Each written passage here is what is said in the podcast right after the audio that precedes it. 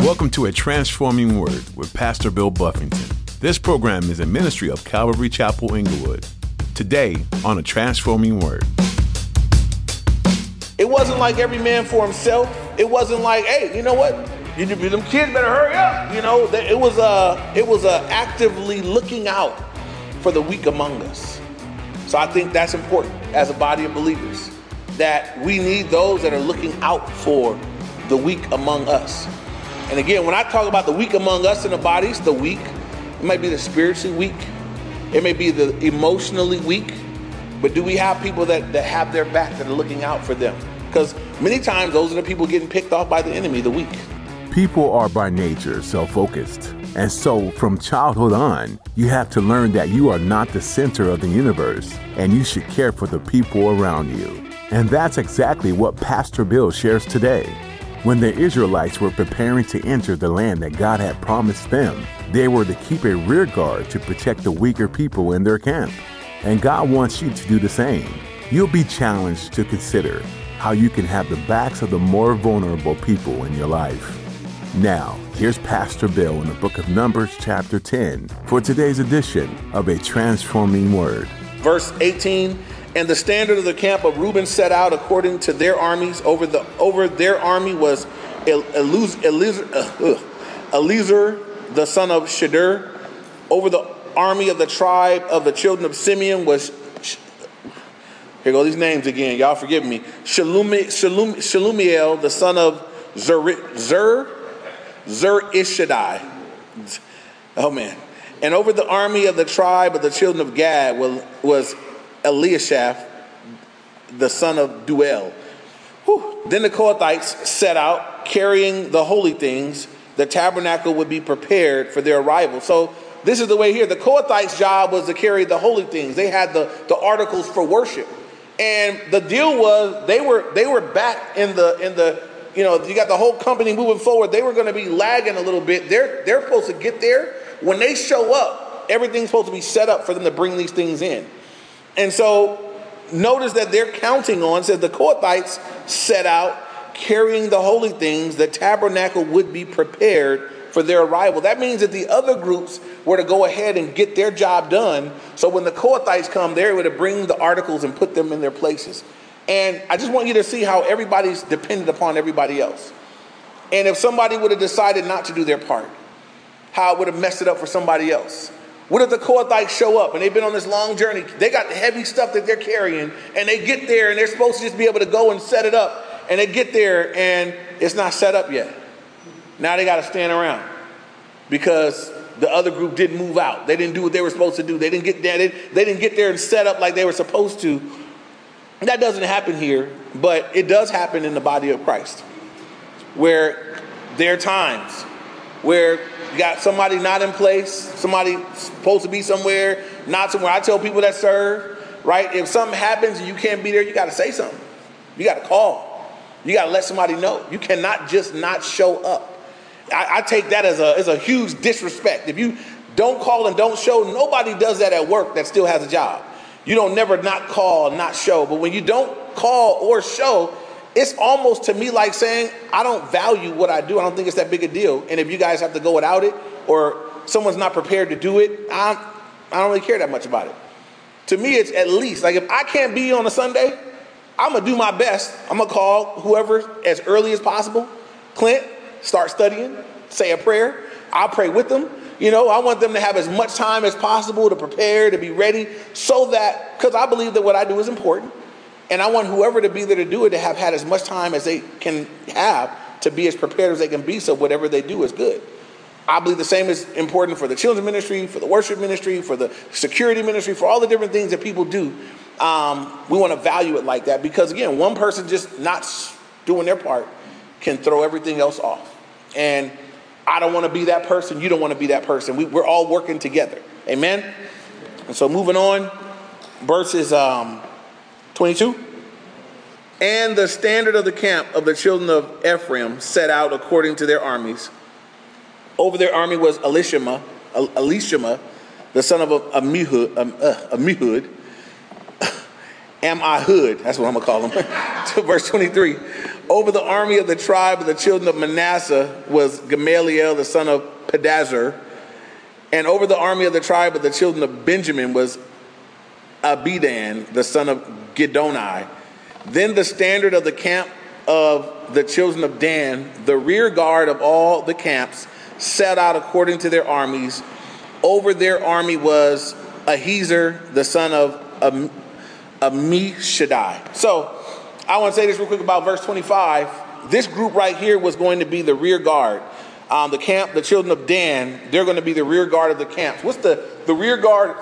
Kind of an important group because if you go out to battle or if you are moving out and the enemy decides that I'm going to come behind you, when you've got a big company of people like that, the people that are usually in the rear are your elderly people, your sickly people, your weak people, your young people. That's who's in the back.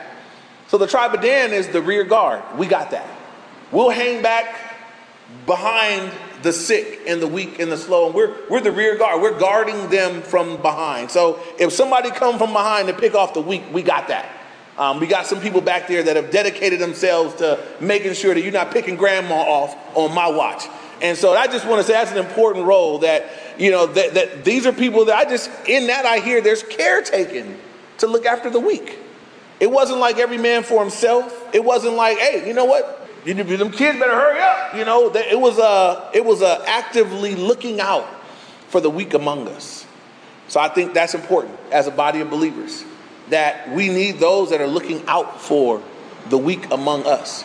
And again, when I talk about the weak among us in the bodies, the weak, it might be the spiritually weak, it may be the emotionally weak, but do we have people that, that have their back that are looking out for them? Because many times those are the people getting picked off by the enemy, the weak the emotionally weak, the spiritually weak. They're out there getting picked off. Pop, pop, pop. We need to be looking out for them, caring for them, not just running off without them, saying, well, they got to fend for themselves, but where's our heart? Right? Where's the tribe of Dan? We're looking out for them. Right? The Bible says that we, we want to bear with the scruples of the weak. We want to bear with them. We're going to hang in there with them and walk with them and try to try to bring them along. We want to do our best to work with those that are weak and struggling among us. And so I just I like that imagery that the tribe of Dan was the ones hanging back. Um, one of my favorite little sections of scripture in, in Isaiah 58 dealing with fasting says it says uh, in in Isaiah 58 that the, the Lord promises there to be their rear guard. And I remember one of my Bibles I wrote behind I said the, the Lord has my back. You know, the guys, I'll be your rear guard. As you go out, as, as you're moving forward and going out and service and everything else, I'll be your rear guard.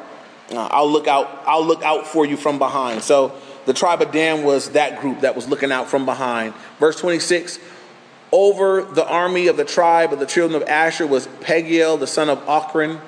And over the army of the tribe of the children of Naphtali was Ahira, the son of Enan. Thus was the order of, of march of the children of Israel according to their armies when they began their journey. Now, verse 29, we're gonna uh, there's a there's a discrepancy about the names here.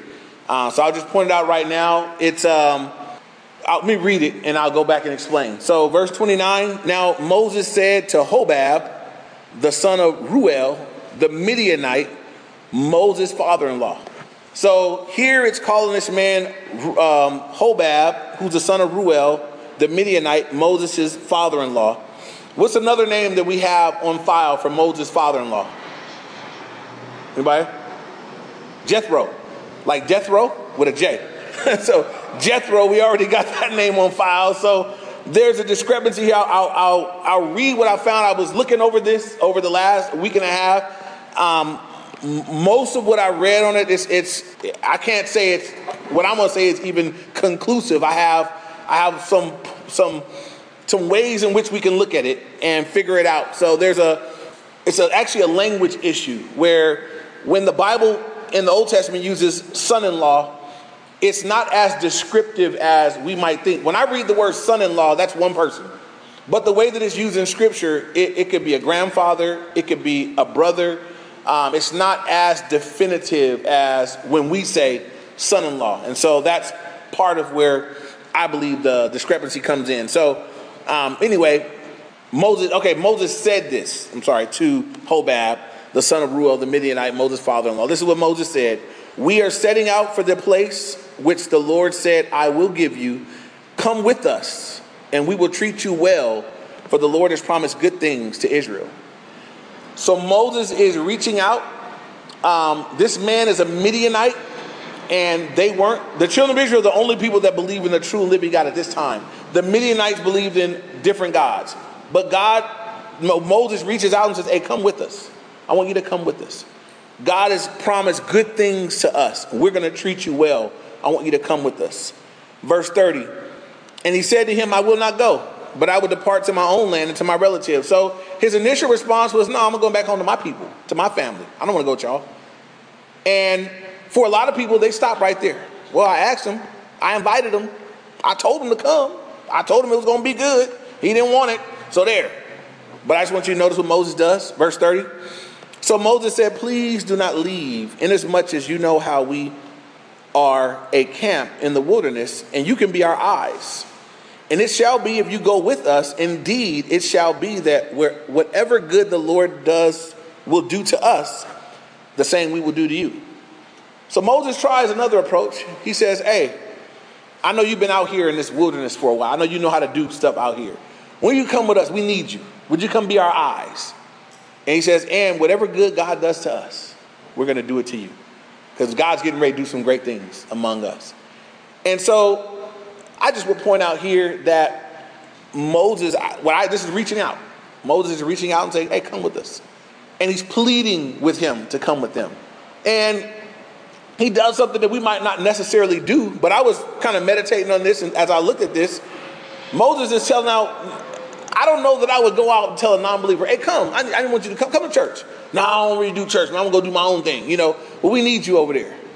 I, I, I recognize this ability that you have. I'm gonna invite you to come, and we, we need that over here. We need that ability that you have. God wants to make use of that. Come over here and be blessed. That's essentially what Moses is doing. He's not saying, you know, come and we're gonna put you in a position, but he's saying, come. You could be our eyes out here. You know what to look for. Um, I'm not much of an outdoorsman. Uh, for you guys that know me, I'm I'm a city dweller. Uh, I grew up in the city. I, I'm, I'm not a. I'm not a. I don't want to ever be. I don't even want to be a wilderness man. It's not my thing. I like city. I like plugs and stuff that works. You know, I, that's what I like. I want a vacation. I want a room with nice stuff, AC and, and everything else. So anyway, but some people, this is what they do, and I have been camping, and I've been blessed that when I have been camping, there have been some guys that that's what they do. They know how to set up the tents. They know, you know, how where to where to do a fire at. They know they just they think about things. I, I remember going to a camp with a bunch of pastors in the Sequoias. I didn't want to go, but it was a pastor's getaway. So all the pastors, it was our time to get away. And I was like, this is not a getaway. I want to live with the bears and bugs. I don't want to go, but I had to go. And I remember being up there and there were guys, they were like, these men became like kids. They had all their camping equipment, they had their tents. They got up there, jumped out quick. They start sweeping dirt. I'm like, why are you sweeping the dirt? They want to smooth out the dirt underneath where the tent's gonna go. And I'm like, I'm just like, I thought you just throw the tent up. You know, they're sweeping the dirt, making it smooth, making circles. And I'm like, y'all are really into this. This is what shit's, y'all are, this is, I don't know nothing about this here, you know. And, um, but they were into it. So I was glad at least to be with them. Bears would come at night. And so I'm glad that there was someone there because I'm a snacker. But they said, don't have any food in your tent because they're going to come and they have great sense of smell. All the food had to stay in the vans. And sure enough, we wake up the next day and did y'all hear them bears? We heard them. And there's paw prints from the bears all around the, the, the, the vans. And I'm like, so if I'd have had that food in my tent, I would have been a black burrito. So, you know, I was thankful for these guys that they knew camping. That's what they do. So that's Moses is using that with he's using that here to say, hey, we, we, can, we want you to be our eyes. You could be helpful out there. So I would say this, right? And I, I, I really gave thought to this as I was going through this and thinking about it. Obviously, when I'm reaching out to someone for sharing the gospel, I'm saying you need Jesus, right? I, my usually my approach is not looking at what you could do. I usually ignore that. I might see that they have some great ability but that's not my primary thing. It's like, you know what? You have a need. Right? I'm not looking at what you could do, what you could offer. I'm looking at what you need. And I'm sharing Christ with you because you need him. And I'm not saying that that would ever change, but I don't know if it would be altogether bad if I saw some ability in someone and said, you know what, I, I know God could use that. I because he could. There are things that I'll look at and say, man, if you were to give yourself to the Lord, God, God could use that. That would be a blessing to the Lord. Um, you just need to come. And so, one thing I would challenge us with in this chapter, um, or this the end of this chapter, this portion right here, is that Moses was turned down flatly initially, and he didn't just say, "Okay, well, I tried, I shared." For any, uh, any of us here that are sharing the gospel, it is it is disheartening when you get shut down. And you share the gospel with you, you try to share with somebody, and they, boom, boom, boom, they shoot you down. And you, some people, especially if you're emotional, you get all in your feelings. Well, I tried. I'm not sharing the gospel ever again. And you just quit. But just consider, consider what Moses did here. He went back in for a second. He went back, he went for a double dip. I'm gonna try that one more time. And, you know, this might not be the best analogy, but I know that when there's something you really want, that we're willing to put ourselves out there a little further in order to have it happen. Uh, I've known guys back in the day that wanted somebody's phone number. One no was not enough no's. No, no, a clear no. I'm gonna try that one more time.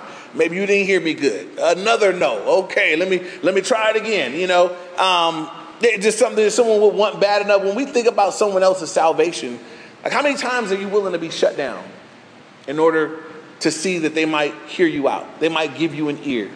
They might listen to you. Maybe it's someone that you've been trying to invite to church. You want them to come. I ask, I'm not going to church. You know, maybe you need to ask them again. Maybe you need to follow up with that. Maybe they need to see your persistence. Maybe maybe it's going to be through your persistence that they see like, wow, they really. I'm okay. I'm let me go ahead and go. You know, I'm gonna just see and see what God does to that. I'd encourage us, like Moses, that we wouldn't quit so quickly. Um, that we wouldn't just be disappointed so quickly. R- real quick on the whole names. Hobab, the son of Ruel, in Exodus 2, is Moses' father-in-law was called Ruel. In Exodus 3, he's referred to as Jethro, and here his name is, appears to be Hobab. In Judges 4.11, um, you know, we see it there as well. So the main thing that I found in trying to figure out, okay, what, what, what is it? I know they're in the Bible. Some people have, same guy may have multiple names. The best thing I found that kind of gave a little bit of insight was what I said earlier is that the, the phrase for father-in-law, it could be a term relating to any male in-law. So it could have been bro- it could have been a brother, which would, would, would work if they, they would still have the same father. And so it could have been a brother-in-law, not necessarily a father-in-law, or even a grandfather, just a relative. So I just want to point that out. It's not necessarily, it's not a discrepancy, but it is something that even from reading through, I don't know that I could clearly say, you know, boom, you know, we, we cancel out every other thing. I believe it is his father in law, but I wouldn't argue it hard from there. So, uh, moving on, verse 33. So they departed from the mountain of the Lord on a journey of three days, and the ark of the covenant of the Lord went before them for three days' journey to search out a resting place for them.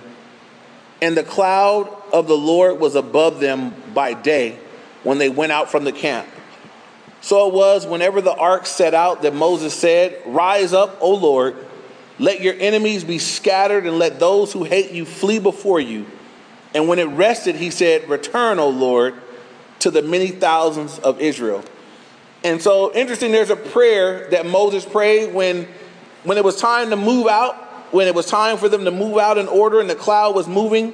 And verse 34 it says, And the cloud of the Lord was above them, and whenever the ark set out, Moses said, Rise up, O Lord, let your enemies be scattered, and let those who hate you flee before you.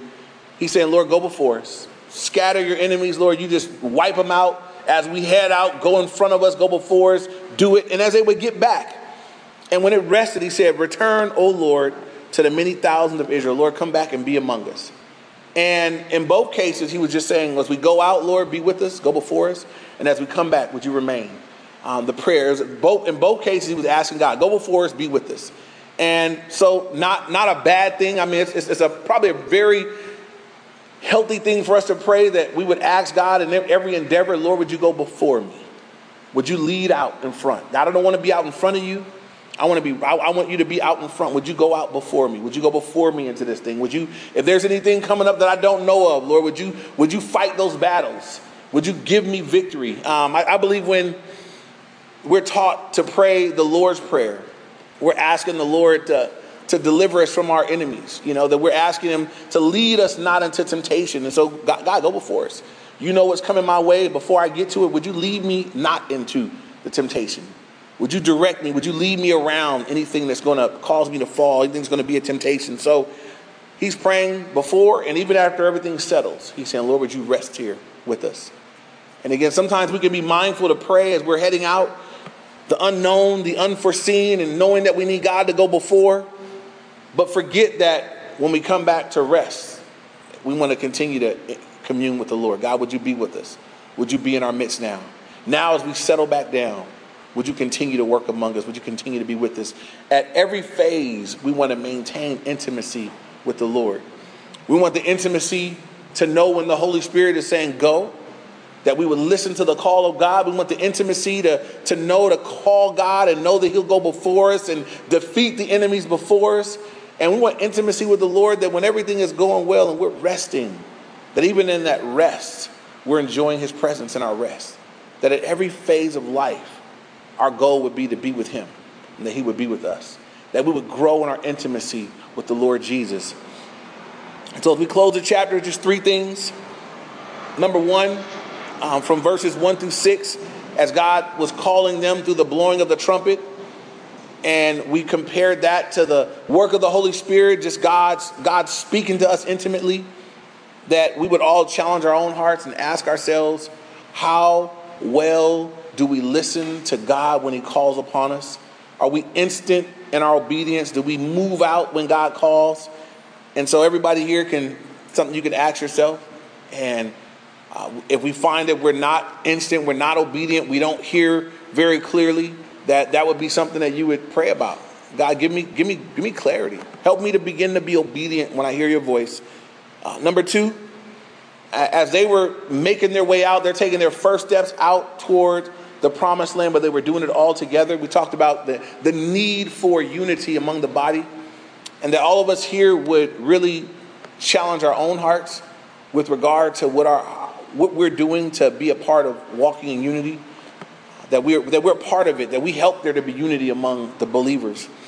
And thirdly, and this would be the one that I would challenge all of us on, as Moses went once to his father-in-law, he went out again and just was asking him to come out, come with us. He even gave him a reason to come, something to do when he comes. Need you to be our eyes. For those that you're reaching out to, that we be more persistent. I realize that the devil is persistent. He doesn't let up quickly. And sometimes we, we, be, we give up quick, but the enemy is not. He's persistent. He goes after people. I looked at, you know, you look at Matthew 4, 1 through 11, when Jesus was being tempted, Satan came once, twice, and a third time. He was relentless. He just, till he was chopped up with the word of God before he went away. And so there are people out there being chipped up by the enemy. He's relentless. We want to make sure that we're diligent in our pursuit of those that need the Lord. And so if there are people that maybe you've gone after before and you got turned down, you got your feelings hurt, or you got, you know, discouraged by how they responded, would you be encouraged to go again? A little more tenacity, a little more urgency, uh, that you would go back. Just say, hey, you, you need to, whether you're inviting them to church or you're sharing Christ with them, that they would come to Jesus, that you would just go again. See what God will do as you step out to, to speak for Him and reach out to people.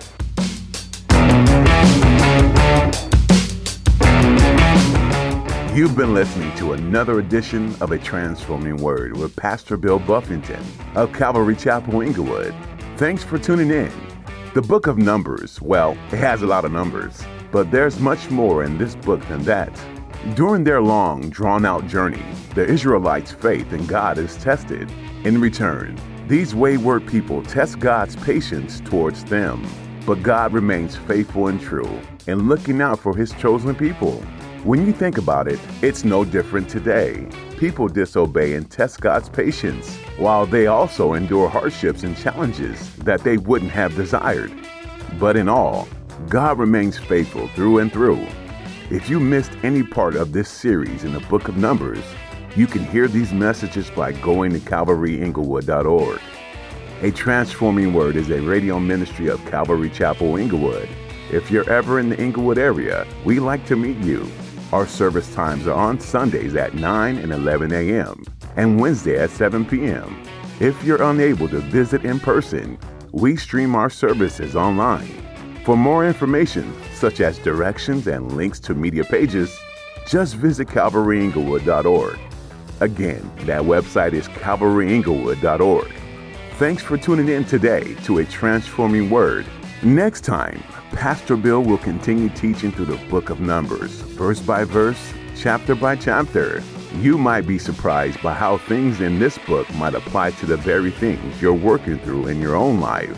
So be sure to join us again to hear and be challenged by a transforming word.